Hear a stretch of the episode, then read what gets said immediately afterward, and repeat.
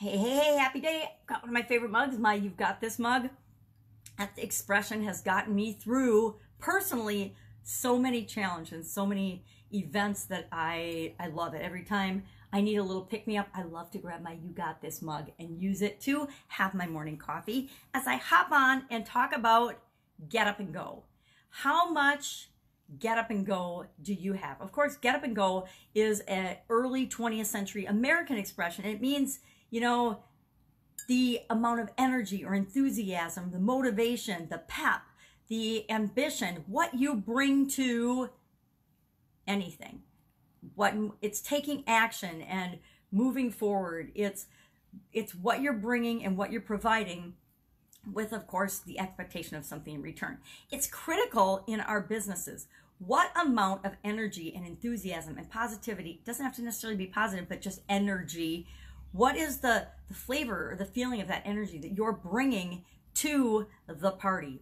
There's an expression, the speed of the pack is determined by the speed of the leaders. If you want to grow and build and supersize your business, you can come in with a laissez-faire attitude and you're going to get laissez-faire results. You know, if you come in with ambition and desire and drive and motivation and visualize, you know, have a vision that you can share with other people, and you share that with your organization, then you're going to get much better results than if you just come in with a I don't really give a crap attitude, right?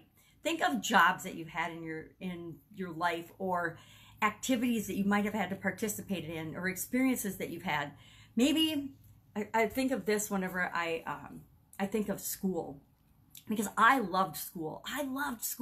I'm sure I had the same childhood traumas, but my memories of school are that I loved school, I loved learning, I loved going to school. And my children, I have amazing adult children now, but they didn't love school so much. They certainly didn't love school as much as I did, and they didn't have the same experiences that I did with it. So the energy that they took to their educational experience and what they got out of it was very different than the energy I took to my educational experience and what I got out of it. I would have gone to college probably my whole life if I thought I could, but back then, there's a long story. Sometimes I remember my dad and mom having a conversation with me, are you ever going to get done with school? And I, of course, finally did, with 3 degrees, much to their dismay. I think their delight, not dismay. But it was because I put a lot of energy into school, and I didn't always have it figured out. It was like everything else. Sometimes it takes a while to figure out what you need to put into things to get the result out that you want. Again, school is a good example. Each professor, each teacher has different expectations of what you need to give them in order to get the grade that you want. And when that clicked for me, everything changed. And my grades went from struggling to straight A's, because I realized all I had to do for each class was figure out what my customer, my professor wanted, give it to them, and I always got my A in return. And it's the same with our businesses. You need to figure out exactly what do your customers want and give it to them. And that means get up and go with enthusiasm and energy and ambition and the belief that you will succeed at solving their problems, meeting their needs, being the answer that they need, and they'll come back to you time and time again. That's how we grow and supersize our businesses, is by bringing us and our excitement and curiosity to what it is that we do. People are attracted to people that have high energy.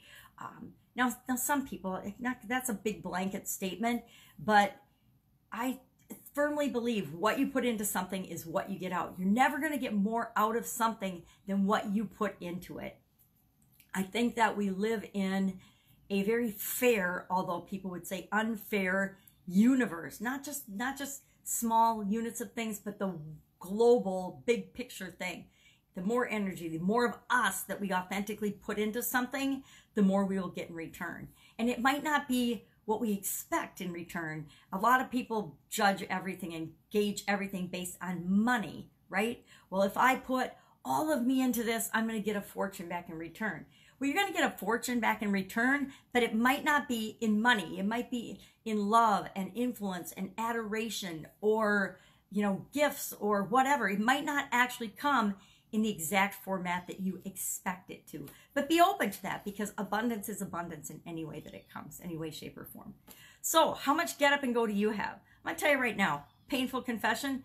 I woke up today feeling like crapola. I do not feel good today. I don't know why, but I'm just a little bit under the weather. But I still show up with energy and excitement because I am excited that I get the opportunity to talk to you. I am excited to be here, even if I'm feeling a little under the weather. As soon as I get moving and going, as soon as I get moving and going, that's the key.